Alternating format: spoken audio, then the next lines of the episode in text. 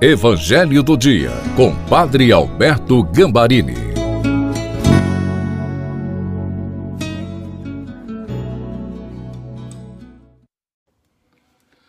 Olá, seja bem-vindo, bem-vinda ao Evangelho do Dia de sexta-feira.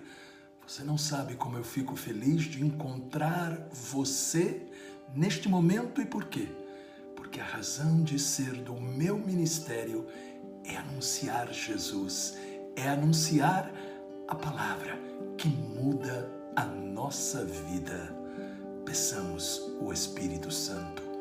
Pai, em nome de Jesus, mais uma vez nós pedimos a luz do Espírito Santo para que possamos tomar posse da palavra que agora vamos meditar. Amém. Em nome do Pai, do Filho e do Espírito Santo. Amém.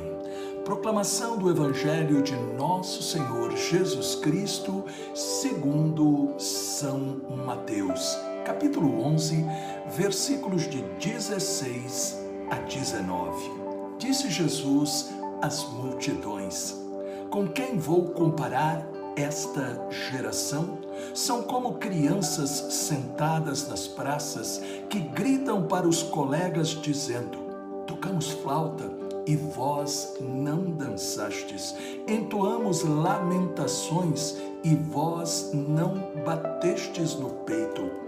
Veio João, que não come nem bebe, e dizem: ele está com um demônio.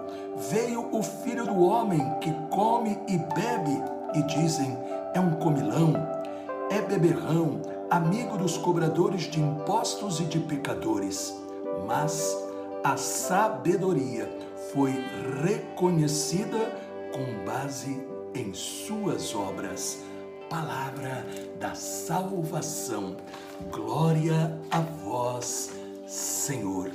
A parábola de Jesus das crianças que se recusam a cantar e dançar na ocasião apropriada nos desafia a examinar se somos seletivos para apenas ouvir e fazer o que concordamos e também fazer com que os outros pensem e ajam segundo a nossa interpretação da verdade.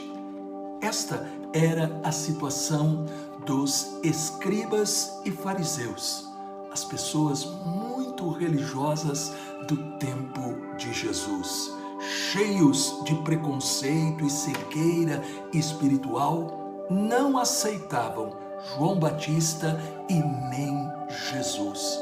Atribuíam a severidade de vida de João Batista ao diabo e chamavam Jesus de pecador por comer com eles.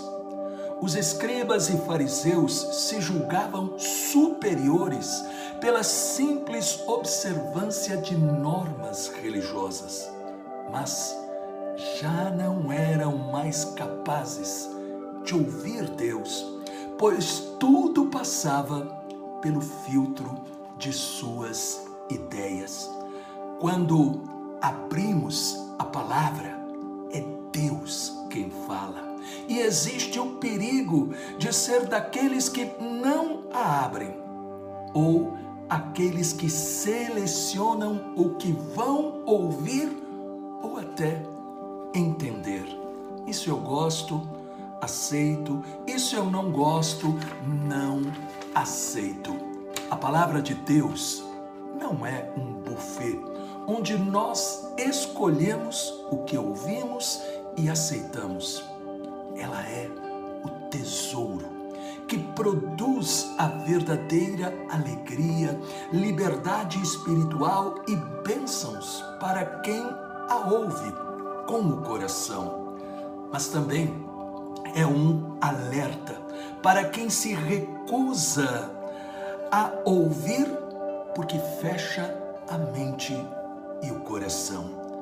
Jesus está insistindo que o reino de Deus está disponível para aqueles que acolhem a palavra, a deixam agir em sua vida, porque a finalidade de ler a palavra não é um simples conhecimento, mas é muito mais do que isso.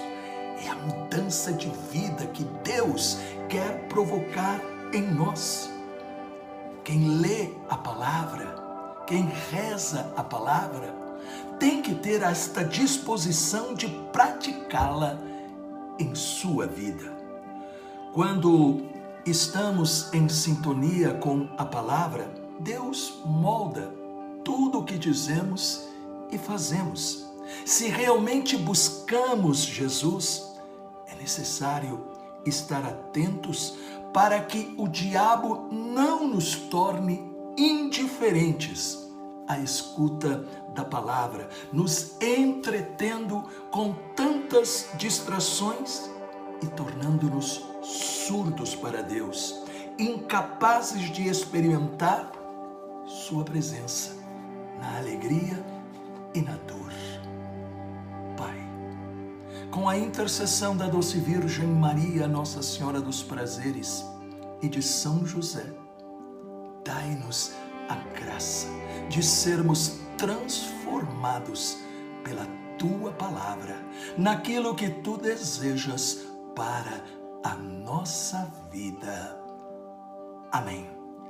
Esta palavra impactou você? Então, deixe um comentário e compartilhe. Use todos os meios que você tem disponível para compartilhar para alguém. E você assim estará anunciando Jesus.